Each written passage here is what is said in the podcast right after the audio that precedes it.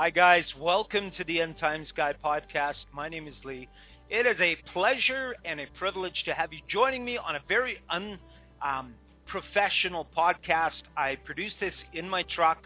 I'm a blue collar truck driver traveling around uh, Western Canada and the Pacific Northwest of the United States. And I love my job. I thank God every day for blessing me with this work that pays all of my bills, looks after my needs and my family's needs, and gives me the freedom to do this podcast free of charge. I don't want money from you. God's the one paying the bills, and that that is a tremendous liberty. That means I don't have to be a, an ear tickler or a pleaser of man. I get to focus on saying things that are true and without fear that I might offend and make people angry so they'll unsubscribe. I'm never going to have a popular podcast people who are drawn to this are would be drawn to the truth and the truth alone. And you know what? That's the way it should be. We should all be big fans of the truth. And I've never seen anyone on a journey of truth who doesn't end up at Jesus' doorstep because that's where truth leads. Uh, as in the case of Josh McDowell, as in the case of C.S. Lewis, uh, and others who have gone in search of truth it does lead to Jesus' door. And speaking of truth, I want us to really take stock of what is in our hearts and whether or not we are willing and ready and able to stand before the Lord face to face. Where is our heart really right now? Because there are some born again Christians living in the world right now who are not ready to meet Jesus face to face. They are the virgins whose lamps are empty. They don't have any oil. They have gone to sleep. And the Lord will come at a time no one is expecting. Like a thief in the night, he's suddenly going to be there and it will be too late.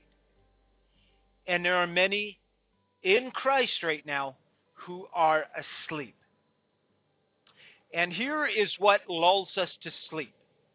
The things of the flesh are very seductive when we begin to dwell on and meditate on the things of this world, the things that we desire, um, companionship, property, wealth, business plans, future goals, attaining power, attaining reputation.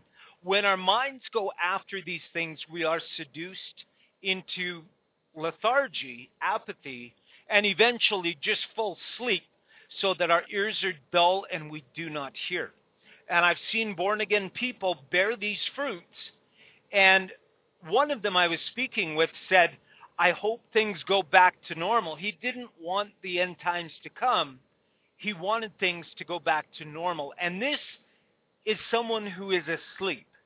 They're not anticipating the Lord's return. They're not looking forward to it.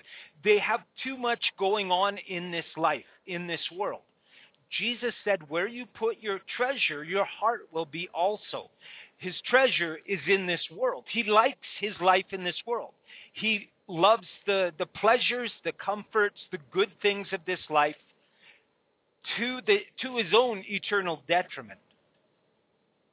And that is a good measuring tool for you and I as well. Do we want the Lord to return? Are we saying, Lord, come today? Lord, today would be a great day for you to return to this earth. I want to see you today, Lord. I'm, you know, that comes from a heart where your treasure is in fact in heaven. That's where your good things are.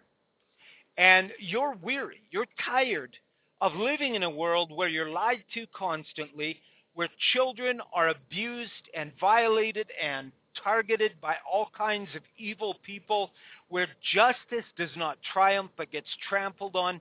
The things of this world cause you grief. Um, I'm trying to remember the exact passage. Um, the angel of the Lord was told to go through Jerusalem and mark everyone, put a seal on everyone who sighs over the wickedness that was taking place in Jerusalem. And the same could be said today. Go through the earth and put a seal on those who sigh and moan over the wickedness taking place on the face of the earth today. When wickedness bothers you, when evil bothers you, you're awake to the things of the Lord.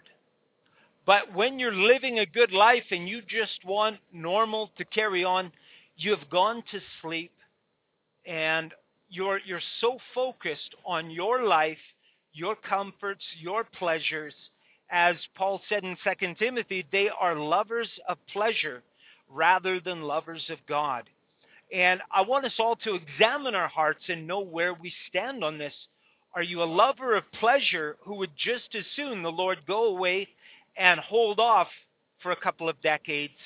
You, you have things on the go right now you're chasing things in this world right now and you need a little more time.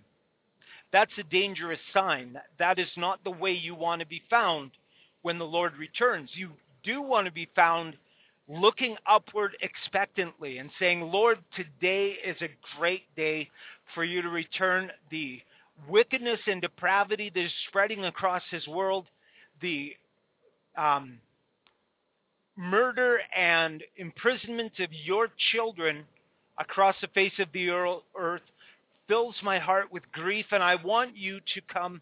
I want you to restore justice and truth and righteousness. I want you to take power away from the wicked dictators and rulers, these wealthy philanthropists who uh, molest children and buy governments. Lord, we want you to take order, take authority away from them and bring justice and righteousness. I hope that's in your heart and it's a good sign that you are ready to meet the Lord face to face.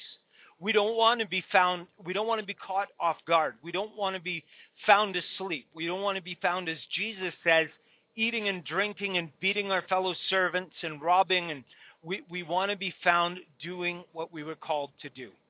So test your hearts and know that you are ready for what is about to come. And it's been an honor and a pleasure to have you join me today. God bless you richly.